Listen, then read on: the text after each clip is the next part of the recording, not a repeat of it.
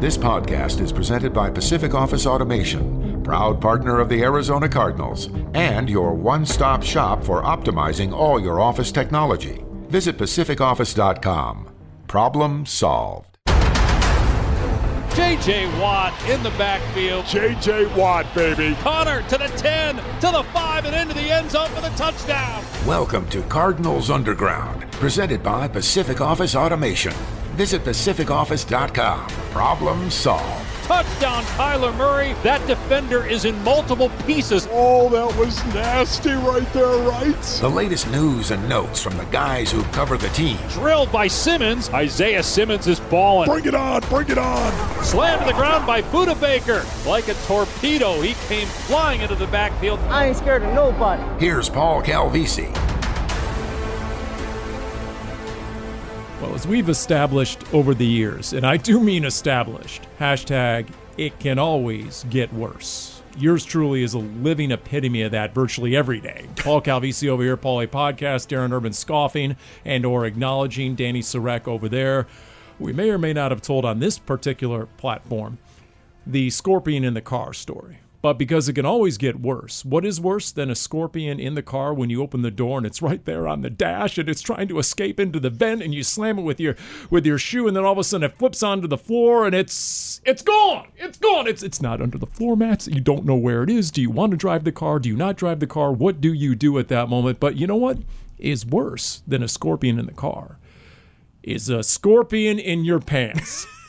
I mean, there's ants in the pants and then there's a scorpion in your pants. That was a great album, by the way, Scorpion in Your Pants. they were playing the Scorpions at the gym the other day. I'm like, are you kidding me? I haven't heard a Scorpion song in like 30 years. what is going on? And they're playing this at the gym, and I'm supposed to actually.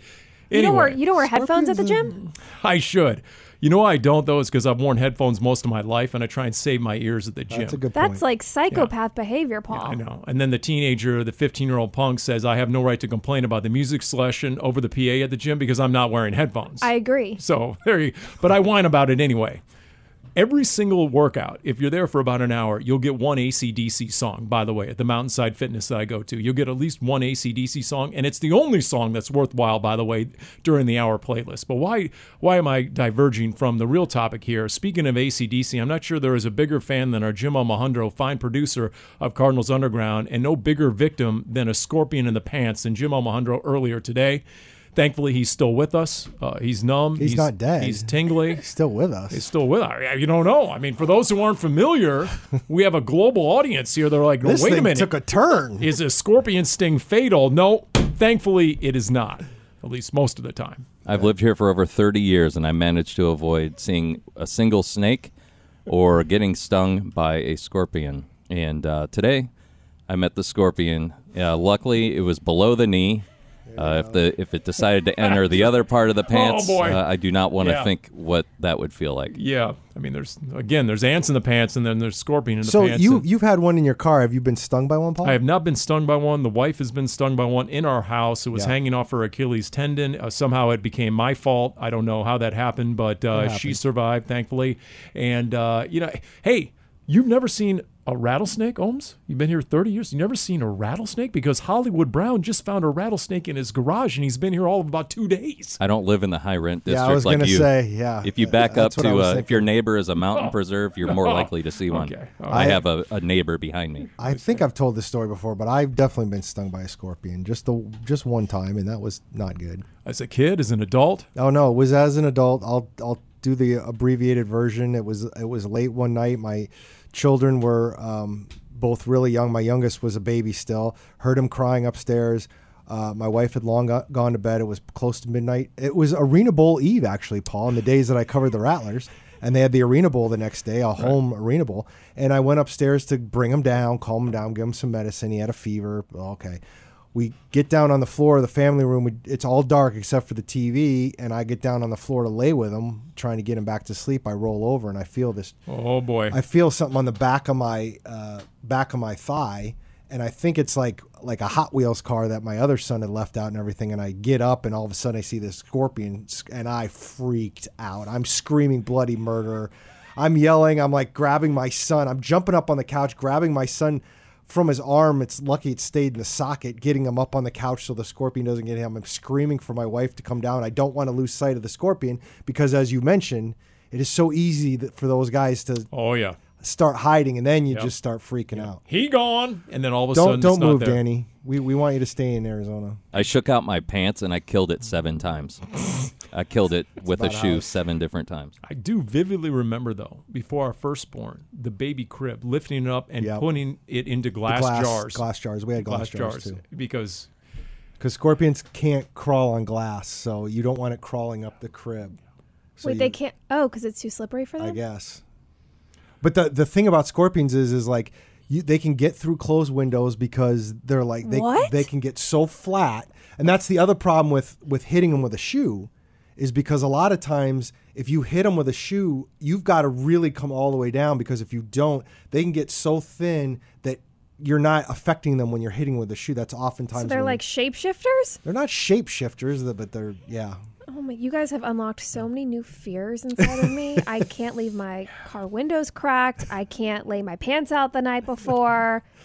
Wait, why would you leave your lay your pants? That's out? what Omo he had laid his pants out the night before. Okay, well They- that's Omo. They were on a. Uh, I had done laundry, and instead of putting them up in the closet, I saw I'm going to wear them, so I just threw them over a, a chair, and the, Okay, the leg fair. was kind of near the floor, I guess. Well, it doesn't take the floor. I've seen uh, another Yeah. bad part. My wife and I were getting ready for bed one night up in the bathroom, second floor. I go into the mirror. I start brushing my teeth. I'm looking at. I look up to look at my face in the mirror, and on the wall behind me, I see a relatively big one just sitting on the wall in my bath. That was. I didn't get to sleep right away that night. That's bad news for me because this morning I told Paul and Omo that I'm not concerned. I don't live on the first floor of my apartment complex. Oh yeah, that doesn't matter. That, that that does not matter whatsoever. So head on a swivel, Danny. Just like football, head on a swivel. You never know what's going to you're going to encounter here. Okay, so that's the way. In fact, it's another reason why I told Wolf that HBO Hard Knocks they they really done messed up. That if they were smart, they would have shown up for the first half of this season instead of the second half of this season because there are infinitely more storylines with more compelling questions on the first half of this season. The way everything's tracking into training camp than there ever will be for the second half of the season. It's like the first half is telling the second half, hold my beer at this point with all these questions we have going into camp. This is true, but I, uh, that was a sharp turn from Scorpions to how did how did you think uh, that with Wolf, or do you just want to get into Just, football? big no, big red rage. I just Oh, I I, I brought that up to Wolf. Oh, It- got it, It's got just it. another. There's more drama. Just Yeah. you know, this whole off season going into training camp is dripping with drama, including scorpions. I feel like we're and still rattlesnakes. We're still poised for plenty of drama in the second half. Kyler Murray is still looking for a new contract. Cardinals might not have starting center Rodney Hudson. Oh no, he meant the second half of the season. Oh, I thought you were just talking about the offseason. No, no, no, no, no. I'm talking about the second half of the season, which When we're at Hard Knocks, the NFL films I was like, folks are going to please document. tell me we're not going to be talking about Kyler Murray's contract midway through the season. That's the fun of it, Darren. Head on a swivel. That is head on its swivel. All right, so since we last uh, recapped the mandatory minicamp, the Cardinals have signed a couple of guys on the line that is dotted, including a cornerback by the name of Josh Jackson, former second round pick by the Packers 2018, first team All American at Iowa in 2017. So, um, what does that mean? Uh, how what sort of expectations do you attach to Josh Jackson? And then they also ended up signing on a tryout basis based on mandatory minicamp Ben Niemann, who spent the last four years as an inside linebacker with the Chiefs. What do you make of that, Darren? Well, I mean, I think the Josh Jackson thing was almost necessary after the Jeff Gladney accident and death. I mean, you you like to say you can get a former second round pick in here uh, if you had to get somebody, but um, he only played in two games last year. He started as a rookie with Green Bay, um, but by the end of that season, apparently had fallen out of favor. Did not start in the playoffs and kind of went downhill from for him there, and then he got traded to the Giants, I believe, and only was on their practice squad before he ended up going to the Chiefs uh, last year. So, I mean, can he help? Maybe, uh, but it's going to be very interesting. I, I still think they sign another veteran, whether it's Robert Alford or somebody. Um, but right now, it feels very Byron Murphy, Marco Wilson, and then a lot of question marks. Yeah, the good news is Josh Jackson is 26. The bad news, he started five games over the last three years. And uh, you believe some of the scatter reports and the analysts, um, once again, the good news is he has size and he has good ball skills. The bad news is he really excels more in a zone heavy scheme, doesn't doesn't necessarily change direction real well. So what does that mean for Vance Joseph? Now look, Vance Joseph has used some zone coverages a lot more than most people would probably figure. And depending on what sort of skill he has at corner going into the season, maybe that's more the choice that they're going to opt for. I don't know. But right now, they need numbers. They need depth at corner. And I'm guessing that was the most viable and best option that's out there at this point. That's what it kind of sounds like, is what both of you have touched on. The Cardinals needed somebody at that spot, and they got somebody. I don't want to necessarily necessarily say this is numbers for training camp. They probably see Josh Jackson more as that depth piece. I don't think they see him as the way they had envisioned Jeff Gladney playing a role. So I do agree. I think there's still a move that needs to be made. Robert Alford seems to be like a smart choice. Maybe they're just waiting for the right timing, closer to training camp, something along those lines. But it, it is, you know, I don't know if I'd say worrisome, but I don't know how strongly the depth at cornerback is at the moment. I mean, it's it's on the radar. And, and oh. look, you're saying to yourself, okay, best case scenario, Josh Jackson ends up like a Rasul Douglas, a guy who has the skill set, kind of fell out of favor. It was released by a couple of teams and all of a sudden rediscovered his game. So maybe you go down swinging on a Josh Jackson. You see if you hit it, you know, you get there and he can get into the rotation. Maybe he's a good fit for your defense and maybe he's staring the end of his NFL career right down the barrel, and, and it's a sobering wake up call, perhaps, to some degree. Now, the segue here, Darren, I know you're a fan of the segues. The segue would be what is any cornerback's best friend, and that is a pass rush. So that's my lead in into Marcus Golden, because if you go to azcardinals.com right now, it's hard not to notice that Darren Urban got an exclusive with Marcus Golden. I don't remember Marcus Golden really talking with the rest of he the did, media. He didn't. I, I went and tracked Marcus down. In fact, at one point, I think Marcus was kind of asking me, he's like, when were you going to come talk to me? So I'm like, I went and talked to him. So, Jeez, he's never said that to the rest of us. Okay. Oh, did I say that out loud? I'm sorry. Go ahead.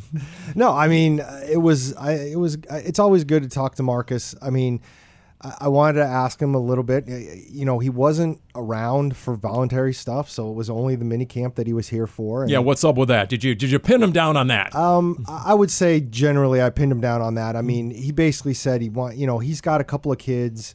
Um, they're getting older. I think he's now to the point where he wants to make sure he's spending time with them, and that was a good time to do it and he's been working out and you know he just he wanted to be around there and there was some other family stuff he had going on that he wanted to make sure he was a part of. So um, you know i was curious about the contract. I asked him about his contract situation and he's not unaware that he's going into it. And in fact if he doesn't get an extension uh, during the season or before the season this will be the fourth time in his nine nfl seasons that he's going to be playing out a contract so he's been through this before. Is he age 30 right now? Close? I would think so. I don't 29? know off the top okay. of my head. But, um, you know, he basically said about the contract look, I, I work really hard here and I, I put my, I, I work my butt off for the organization. I'm just hoping, I, I want them to know I have their back. He hopes they have my back. So we'll take it for what it is. I mean, he's he's very positive. It's not like he's not showing up anywhere. He just obviously he's going to think about his future. But the thing I really liked about talking to Marcus was him saying that, um, you know, because I asked him about being the number one pass rusher. And and some of these comments were picked up by NFL.com, by the way. I saw that. I did not know that. I will say this. It was funny because I, I know Marcus really well. I consider him, we're, we're friendly. I don't know if we're friends, but we're friendly and I don't think he would ever take any offense to anything. But I said, so what's it? You know, what's it like now being number one now that Chandler's gone? And he kind of was like, he goes, with all due, you know, all due respect, I, am always number one. I always see myself as number one. In fact, here's the quote. I, I cut and pasted it right here. Even when Chandler was here, I'm the number one guy to me. That's why I'm able, able to perform at a high level no matter who I'm playing with. I respect him. I learned a lot from Chandler. I can seriously say he helped me become the player I am today. But whether I am playing with Chandler or anyone else, says Marcus Golden, I feel like I'm a number one pass rusher. You got to have that mindset. So he describes it as a mindset. Yeah. So, and you know what? Uh, if I'm Steve Keim and I'm Cliff Kingsbury, you're like, yeah, I, I hope he has that sort of mindset because right now he is our number one guy. That's what you like to hear. Remember, Marcus led the team in sacks last year That's with true. 11, which was the third time in his career he had double digit sacks in a season. Hmm. He's 31, by the way. 31. And okay. he went to Mizzou, by the way. Yeah, he did go to Okay. Mizzou. All right, we got that worked in. Okay. I was, you know, Danny was sitting on that ready. yeah. Andy's Sure from the was. Lou. there you go, Ohms. So um, he wants an extension. He's not the only one, I would guess. You have a DJ Humphries, you have Byron Murphy Jr., you have Jalen Thompson.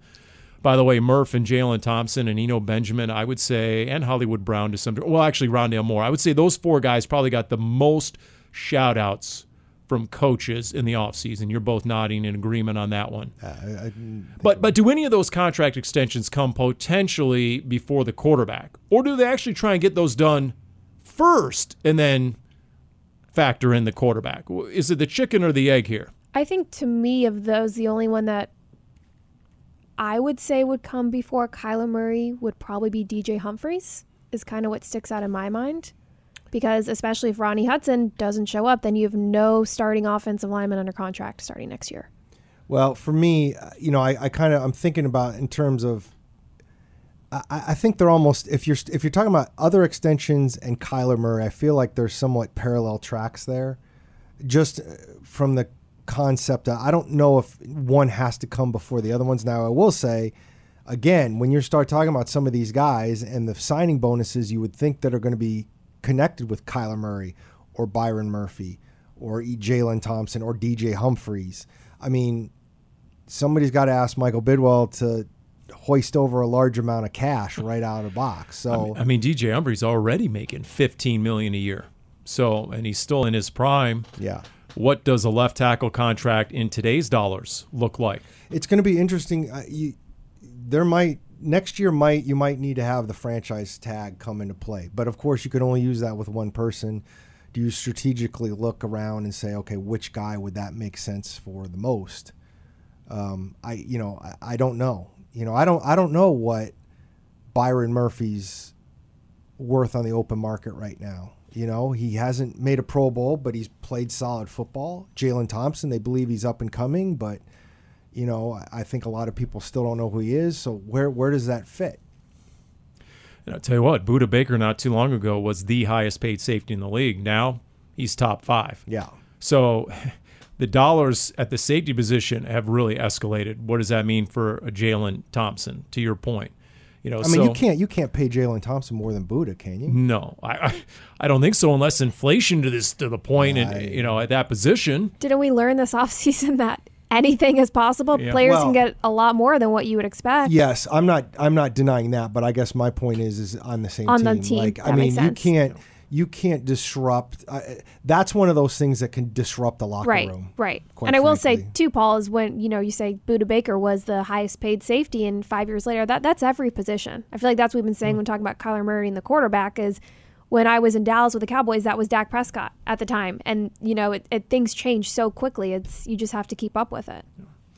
So I was encouraged. We did the Red Sea report earlier, and, Danny sort of recap what Kyle Vanden Bosch was saying about the pass rush in general, because we tried to sort of pepper him down. Mister three-time Pro Bowler is an edge rusher. Okay, you know what the Cardinals have right now is it viable? Is it feasible in terms of the numbers and names at edge rusher? Can you truly go with some sort of rotation?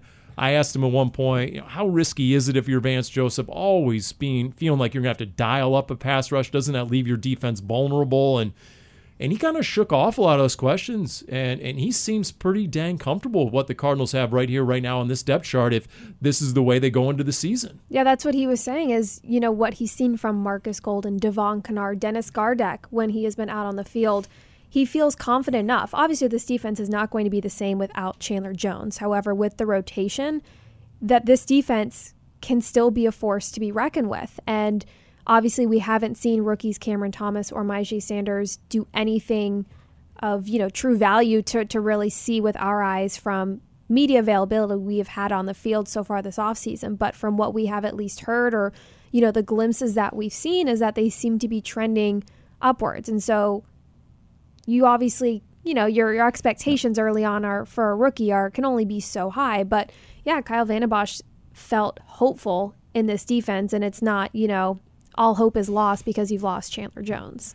I think there was a it's a website. Have you guys heard of the website 33rd Team? Yes. Okay, it, it's sort it's a football. I don't know if it's analytics or maybe like more a scout's perspective. it's a combination of everything. I think it was Okay. helped created by people that used to work in the NFL and writers. So they they rated every team's edge rusher group, or at least their tandem, their top tandem of edge rushers, and there were tiers, and the Cardinals were in the second to last tier. There was one through seven; they were in tier six, and then tier seven, there were only like two teams below the Cardinals, maybe the Falcons and, and the Seahawks. Falcons, I'm sorry, the last place Seahawks, the Falcons and the last place Seahawks, they were below the Cardinals. Okay, I get it. You lose Chandler Jones. You don't have a premier pass rusher in name or necessarily production.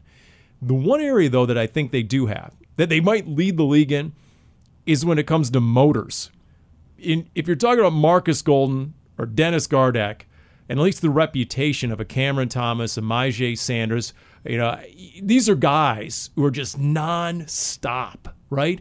They they have as, as Marcus Golden loves to yell on the sideline, "Let's hunt," you know, and they just go out and and Kyle Van Bosch himself mentioned that, you know what, I might have had some talent. He's humble about his career. He said, but what I did have was that insatiable desire to get to the quarterback. And I actually forged a 12 year career Yeah. just on having a motor. So you try and, at least I do, I try and tell myself, okay, you know what? What they may not have in premier pass rush ability or measurables, maybe they're going to make up in desire and motor. And I am curious to see how long, how far that'll go this season. I think too something important to remember is not every team in the NFL has a Chandler Jones in their pass rush. And teams find a way to get it done. Obviously that is a huge help to have somebody like Chandler Jones, not only what he brings, but you know, attracting attention from the from the offense and allowing their other players to do their business. But my point is there are plenty of teams who do not have the equivalent of a Chandler Jones in their pass rush and they still find a way to get it done. It's interesting. I heard Lorenzo Alexander in 98.7 FM, Arizona Sports. They were talking about that same article. Okay, Lorenzo Alexander, former Arizona Cardinal, 15 years in the league, played the outside linebacker position uh, to a Pro Bowl year included in his career. And he said he took one look at the list. He's like, nope, because Aaron Donald and fill in the blank weren't listed number one.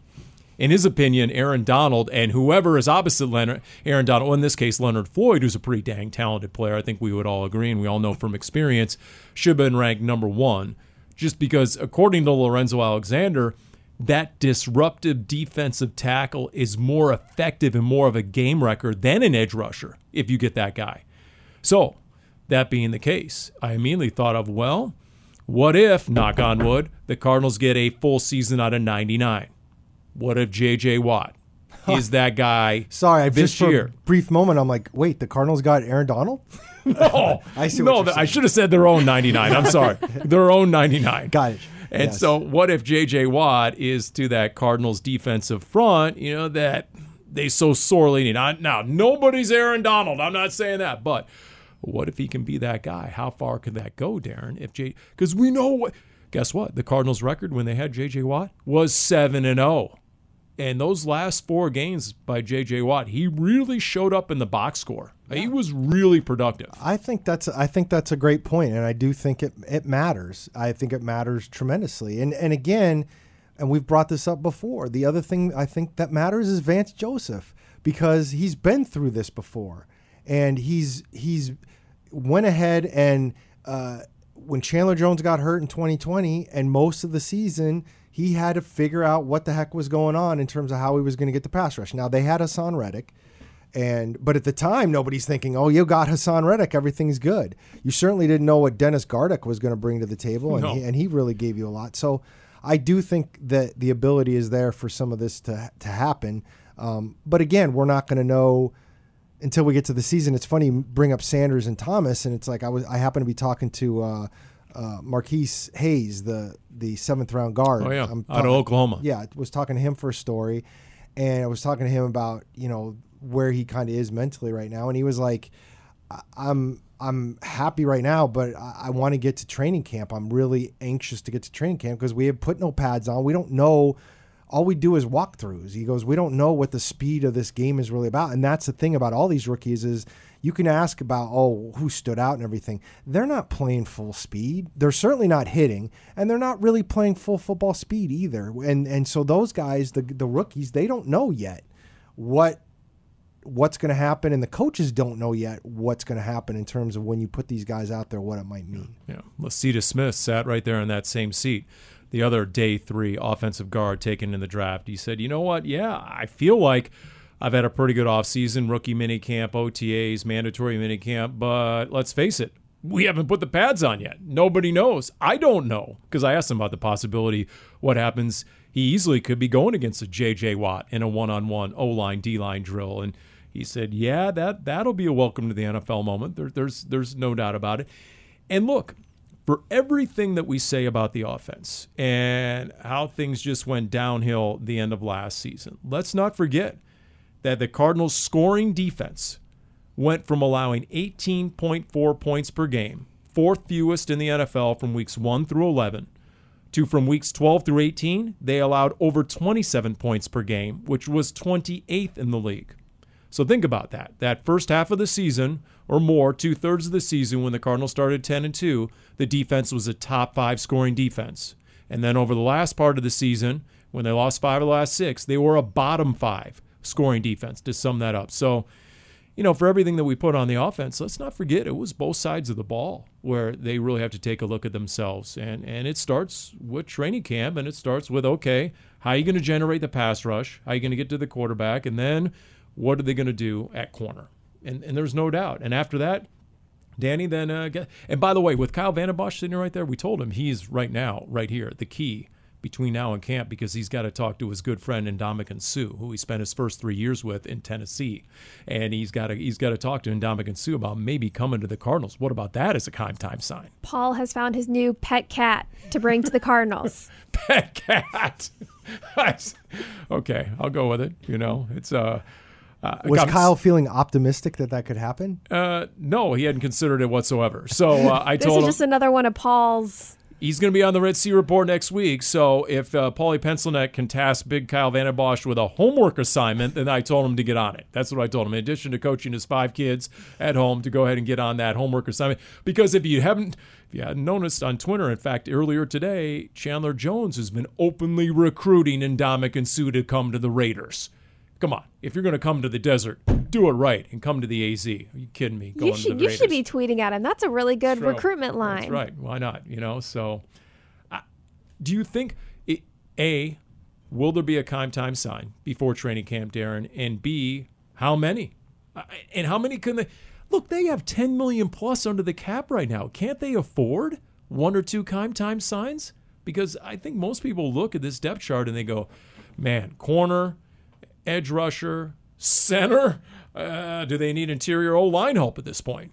I mean, I I'm totally expecting some signings, but again, I don't know if it's going to be anytime soon. I mean, we're going on hiatus slash vacation, and obviously already are the uh, the the decision makers are too. So I don't know if anything happens, you know, right away, but uh, I do expect something to happen in those I don't know, that week before things really get going in training camp, you know, somewhere in the, you know, J- July 22nd, 23rd range type yeah. of thing. You did get hit in the mailbag with Ronnie Hudson questions, did you not? Yes. yes. And and people will continue to ask that until it yeah. gets resolved yeah. and I, you know, we just don't Well, D- Danny asked me on the Red Sea report, you know, are you concerned? yeah.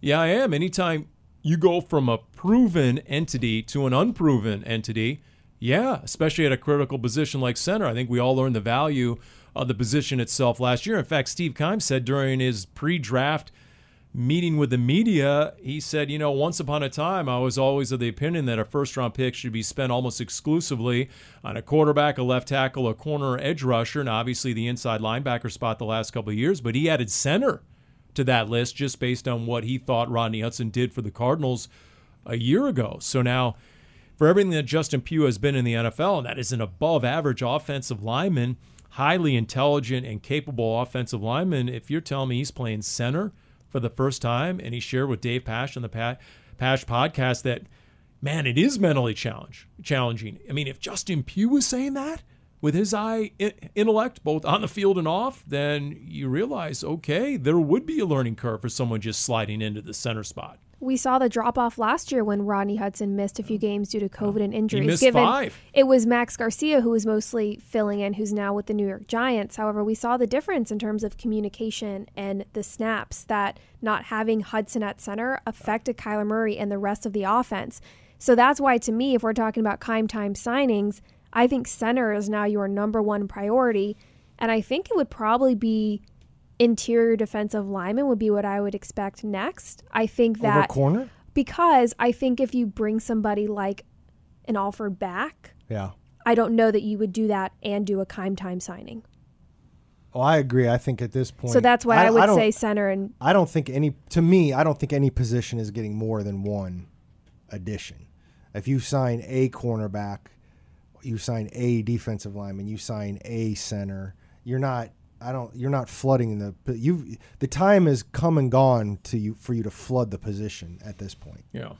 So Any position. Look, as of right now, um, until we get more clarity on Rodney Hudson, I think everyone needs to be prepared going into training camp. You're starting offensive line, left to right, might just be DJ Humphries, Will Hernandez, Justin Pugh, Justin Murray at right guard, Kelvin Beachum at right tackle.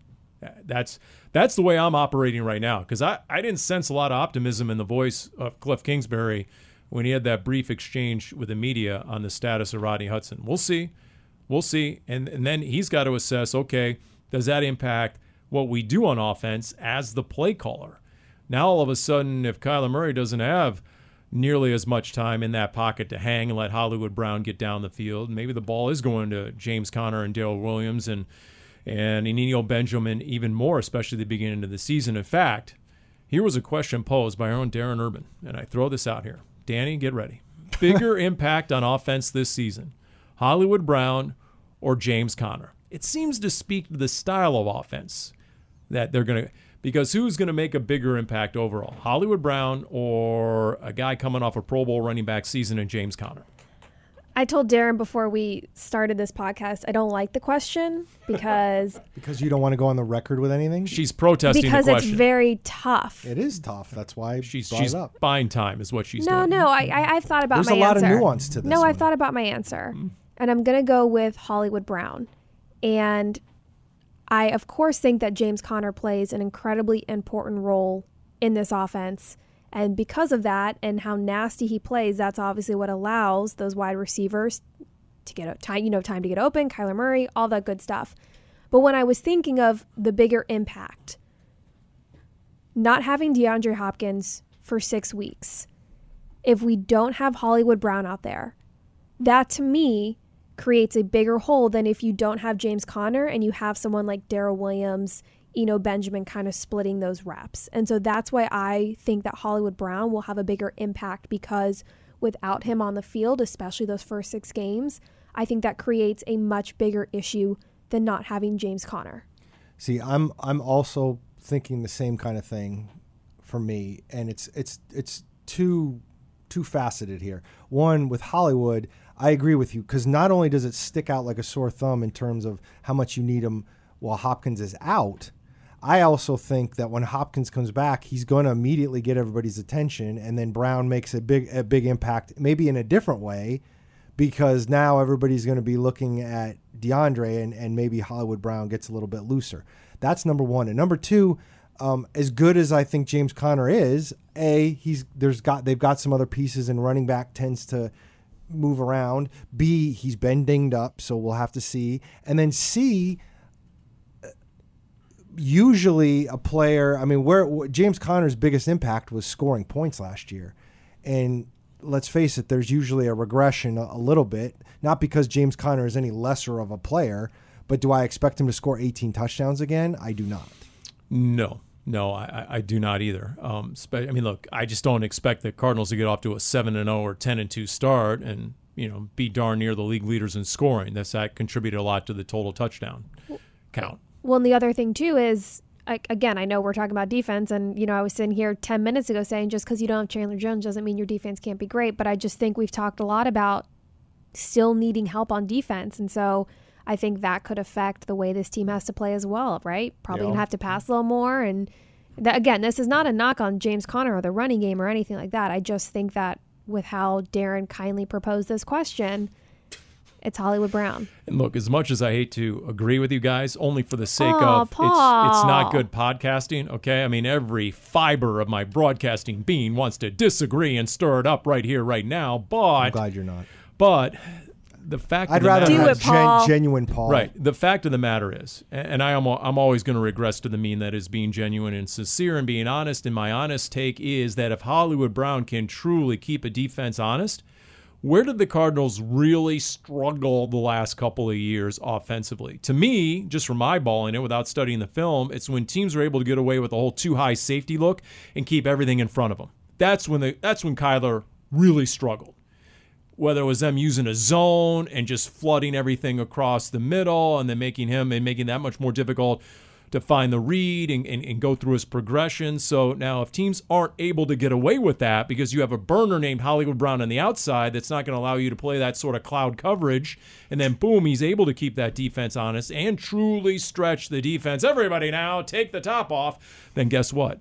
he's worth his weight in gold, all 185 pounds of him or whatever he does weigh. You can that's exponentially worth his weight if he can truly do that and open things up. And now Kyler's able to hit Zach Ertz on a drag across the middle like they did in the Houston game, and he goes up the far sideline because there's so much space to work with, and he's got a 30 plus yard touchdown.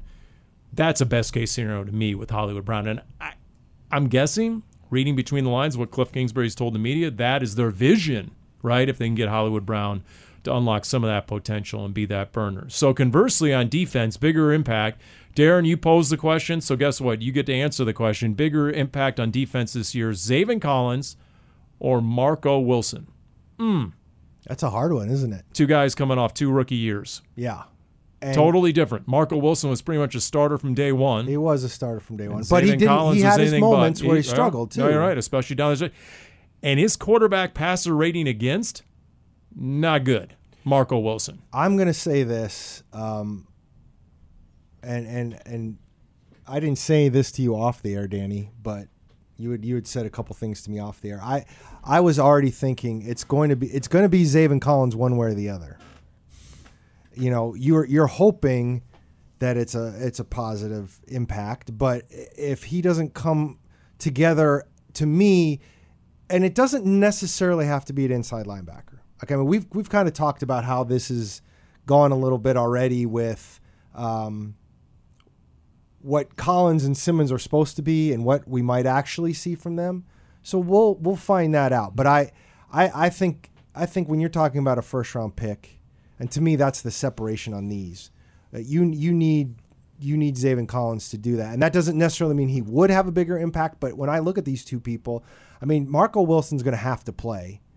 But I, I do think ultimately Zaven Collins is the guy that's going to make the bigger impact because one, everybody's going to be paying attention to the impact that he does make, and you know exactly what it might be. Yeah, the question doesn't say bigger positive impact, just says bigger impact. It could be. Yeah, you'd like to found the think that. loophole. That's what we were talking about before. Yeah. Before you know we started recording the podcast was, like you said, either way. I think Zaven Collins will have an impact, and you hope that it's positive. You hope that by the time we get to the regular season, the hopes that they have for him of being able to call the defense, he's ready to do that. He's ready to step up. Um, all the reasons that he didn't get a ton of playing time last year, you hope that this offseason has helped him enough to get to that point to make an impact. Um, I, I, I, guess I'll go with Collins on this one. This one's this one's hard. It's a harder to- one. Well, because the other thing too is like I could put Marco Wilson up against a lot of other guys on defense, and you would probably go with Marco Wilson because of the same kind of feel. Is like that's, I mean, Marco Wilson's going to have to play a lot, just like Byron Murphy. I mean, who else are you going to have at cornerback? Exactly. So you better hope, even though he's a fourth round pick, you you have to hope that he really stands out. What was the Batman villain with the uh, question marks all over his outfit? Was that the Riddler? That was the the Riddler. Riddler. Okay. See, if I was Ron Wolfley right now and I was looking for a nickname, maybe I'd go with the Riddler for Zaven Collins because instead Ooh, of the I number like 25 25 on his jersey, there'd be just be a massive question mark or Well, two. and question marks the way jersey numbers are, you could kind of see a question mark coming out of a five or a two. So That's right. Just work with us. Uh, It's like an ink blot test. Do you see the question mark in there within the two and the five? Do you see it in there? It's a Rorschach test of like sorts it. on that one. Because he is. He's a massive question mark. And I'm with Darren, and we hashed this out last week, did we not? I don't really care if he's calling the defense or not, as long as it gets called, as long as they're making the checks and and and, and they're buttoned up. I, I don't really care. But I think everybody cares if he's out on the field and making plays. Is he a playmaker? Is he a difference maker this year? Your first round pick, Zaven Collins, number 16 overall a year ago. That is the question. Eventually, hopefully, he morphs into a guy who can call the defense. Great. But at the very least, he's got to be out there 6'4, 260 pounds, sideline to sideline, making an impact. Fair or not, those are the expectations of a first round draft pick. Yep. And again, fair or not to Zaven Collins, the fact that the Cardinals let Jordan Hicks walk and he signed with the Vikings in free agency, a player who was proven on this defense at that position, a player who was playing over Zaven Collins. Fair or not, the expectations for Collins are very high. And that's that's just the reality of him having to step up in year two. and you're compensated accordingly. Uh, you know what? You you are paid like a first round pick, and you're expected to produce, obviously, especially in year number two when you come in. So, look, uh, once again, it's yet another reason why I said, only half jokingly, that Hard Knocks picked the wrong half of the season to document. It's yet another storyline just dripping with drama. Is he ready? Is he not ready? I'll tell you this much the first moment of Cardinals camp where it's open to the media and they're going team and you get a look at the defense and who runs out there first team, your first thing you're looking at is 25 up there with the first team or You're- not. You're right. You're absolutely right. And there and that will be under the microscope when we finally get out there. So, I mean, uh, look, it's, you know, and, and then you just have the team. By the way, I have a new theory as to what exactly happened at the end of last year and the end of the year before in 2020, or my latest. It's not necessarily a hot take. I don't know if you need the Lukewarm the- take? I don't know if you need the oven mitts right now, you know. Maybe just uh, you know, but just just stand back maybe a little bit. Don't don't touch the hot burner. You ever hear the um, the saying that you know people are going to play to the expectations, and when you think of last year, what was the expectation? The expectation was to get into the playoffs. The year before, you had won eight games. The year before that, you won five, coming off the historically bad three and thirteen campaign. It's almost like now that I think about last year, the Cardinals got to the point where they played to the expectation of the season, and then let their foot off the gas. And because so many games in the NFL come down to a touchdown or even less, it's the little things that get you beat, and maybe one or two or three plays in every game. Most games come down to. Guess what? That's enough to end a season losing five of your last six. It's enough for the season to get sideways after you do let your foot off the gas. If Budda Baker says, you know what? It's it's guys getting potentially maybe he qualified it a couple of times comfortable with when the Cardinals got to 10 wins. And so with that in mind, Calvisi Consulting, in conjunction with Paulie Pigskin, has come up with the following marketing mantra for 2022. You You guys talked ready to for this? Lisa Manning about this yet? Raising Arizona should be the marketing mantra for this year because you need to raise the expectations and then the team will follow suit. The expectation, I mean, honestly, is the ultimate expectation. You do exactly what the Rams did last year, exactly what the Buccaneers did the year before, and that is you play in this Super Bowl that is being hosted in your own building. So, what do you do coming into this year? You raise the expectations and hope that the team will meet the expectations because honestly, that's what they've done each of the last two years. They've sort of met the expectations and then kind of at that point said, all right, we check that box. Hence, raising Arizona. So then, if they met the expectations for half the season and fell off, how would just raising the expectations extend their good play? Well, you're extending the expectation now is the Super Bowl is the last game of the year. So that's that's that's that's the carrot, the February carrot that's out there, if you will, right? I gotta say, Paul, I'm usually a fan of your hot takes. I don't, I don't love this one. I don't love this well, one. he said it wasn't oven mitt hot. I'm sorry, oven mitt hot take. I mean, Danny, are you even familiar with? It was a 1987 film. I just Yes. googled it up. Raising Arizona. Nicolas Cage. Yes, yes, and John Goodman No, was the in that only one. the only Nicolas Cage movies I've seen are National Treasure. I think we've talked about this. when I did my April Fool's joke. The Rock was fantastic. You know, you, you I only know you- The Rock from like kid movies. I mean, Danny, you can't. per- What?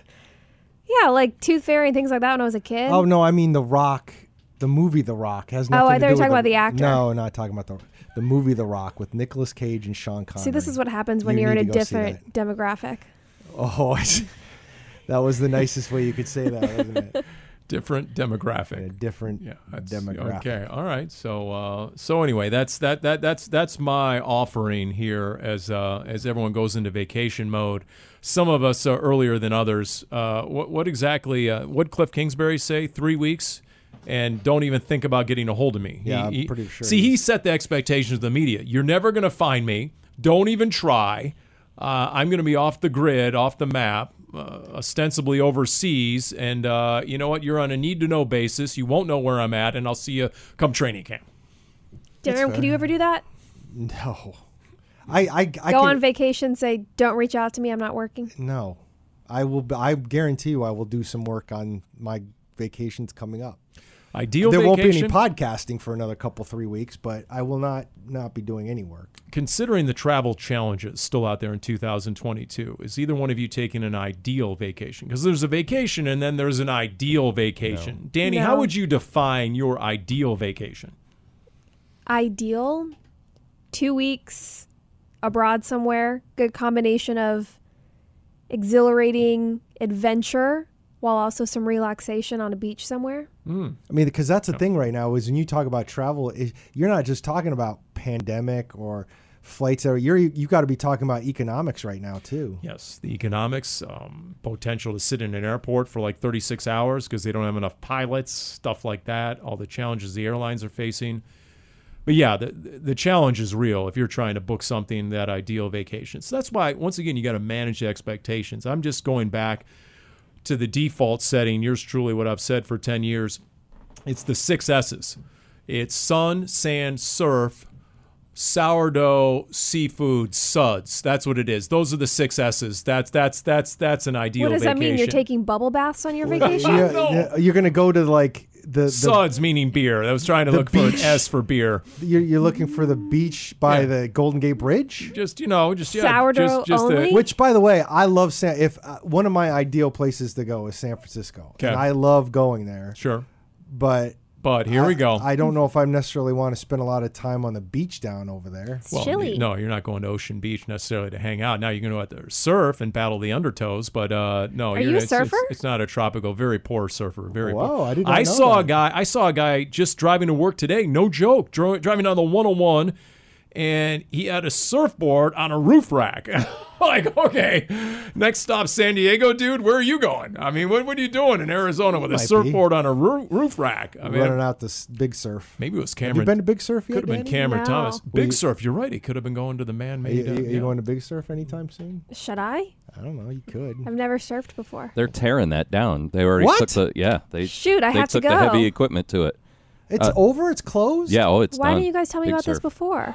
Did you know? Here's a little trivia for you. Did you know that Pink Floyd played a show there in 1972, and they tested the Dark Side of the Moon on that tour? What? Is before it came out. One of the greatest albums of all time. Pink Floyd. Yeah, they used to have a ton of big concert series there, but especially back in the 70s. Pink Floyd played there. Well, Holmes, are you sure? Or is this the scorpion bite talking? Are, are you sure, or are you you full of venom it's right my a now? face, sting, no- number my one. lips, Bite. my lips were numb earlier. And now my face is starting to get numb, so I might be uh, heading to urgent care after this one. Oh, jeez. There's a real time update. It's good to hear from you, though. We weren't sure how, how you were. It's a, at least we got a good status update. You're Again, still good thing coherent. we're going on a hiatus, so he has some time to recover. That's right. So, uh, okay. See, yet another storyline. If HBO's Hard Knocks was uh, around right now, they could be all over the rattlesnake with Hollywood Brown and uh, the scorpion sting from our. So it's a it's a sting and not a bite. I've been corrected here. Yeah. Okay. All right. It's Didn't a know. sting. It's the tail, right? I see. mean, yeah, I guess come on, so. Paul, you Yeah, should know I, that. I guess so. It's uh, you know. All right. Any other uh, issues, items, uh, you know, airing of grievances, anything, Danny? Anything that I- that I missed over here that uh, needs to? It's sort of like Omo going to urgent care. Any other urgent matters we need to address here? Unfortunately, I don't think I have any grievances to air out with the two of you. I wish I did. It's our last podcast for a few weeks, but don't worry. I'm sure when we come back together, I will have plenty I'll of have a full things. list. Yes. By the way, if you get a chance, the Justin Pugh podcast on the Pasch podcast is a must listen. It's good stuff. And and there was one moment I learned something. I did not realize this. I'm going to throw this at you guys. I've learned a lot of things here, uh, including the Pink Floyd 1972 at Big Surf uh, factoid.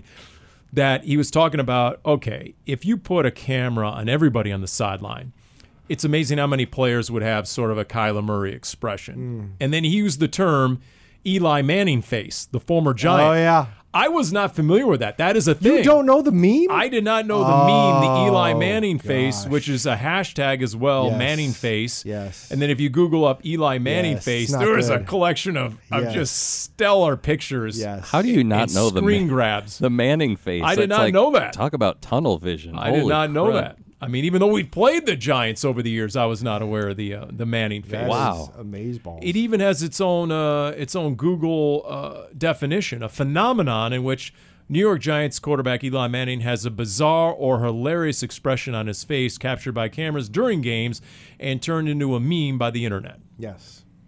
I do want to point out too, unlike if you listened last week, we don't know how long BTS's hiatus is going to be. we will be coming back together.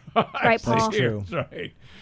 I, I don't know what life would be like without the two of you. I mean, I had an Dull. I guess I had an Eli Manning face when I got the news about BTS. You know, the New York Post explains it as a pained, perplexed facial expression, yeah. and and, and they say it's given fans content for countless Sundays. A seemingly endless array of empty stares and confused expressions that have generated scores of hashtags. The Eli Manning Yes. face. Google that Okay. if you don't know about it, people, because it's really quite enjoyable. they, they really should have a section of the Manning podcast or the Manning cast, the Manning cast, right? They should have like they should throw up some of the stills over the years, and they, they he should he should feed that still. He should like give Peyton some Eli Manning faces during the Manning cast. First of all, he dropped an f bomb this year, so oh, he did. Oh yeah. Eli did or Peyton? Yeah. Eli No, did. Eli oh did. boy, I didn't know that. Well, no, he didn't drop. I don't think he dropped the f bomb. He he put up middle fingers. That's what it was. I see. Paul, if, if the cameras were to turn to you when you're on the sideline, what would your face look like? Well, somebody tweeted out one the other day. I was cold. Total focus. It was I was cold. I was freezing cold, and uh, they then I had the hood on. It must have been Seattle because I had a hood on. It was raining. It was cold, and there was sleet coming down sideways. So yeah, there.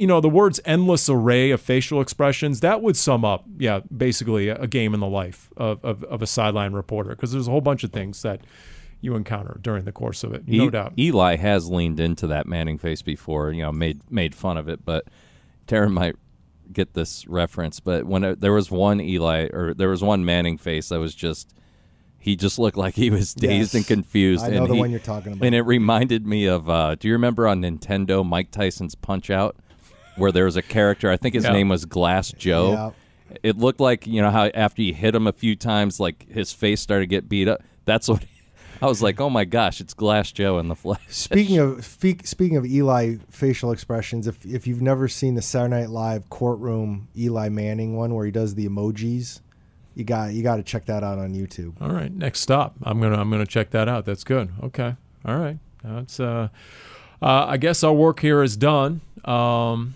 I did see this Wall Street Journal story uh, earlier that shorts may represent one way to lure staff back into the office this summer. I immediately thought of Craig Grialou. Yeah. And um, uh, you know, I, I just I, I, that's not a good trend. I'm not don't anything like the shorts in the office? Darren, a- as a director level around here, if there's anything you could do to curtail the whole trend of shorts, especially when it comes to Craig Grialou, uh, who's still listening at this point, I thought that would be a benefit. I've Paul, seen we live in the desert. What? People aren't allowed to wear shorts. Uh, is there something about the word office place that you don't understand? okay, there should be a certain level of expect. Once again, it gets back to expectations around here. I'm a little setting the expectation high this year. Hence, no shorts from Craig Grialou and no second half fade for the cameras from HBO and Hard Knocks. I've okay? seen better legs on a table. Okay, there we Speaking of legs, almost got to get to urgent care with a scorpion sting on his right leg. So uh, we'll let we'll let him commence with that here on Cardinals Underground, brought to you by Pacific Office Automation. See you in July. I love you all.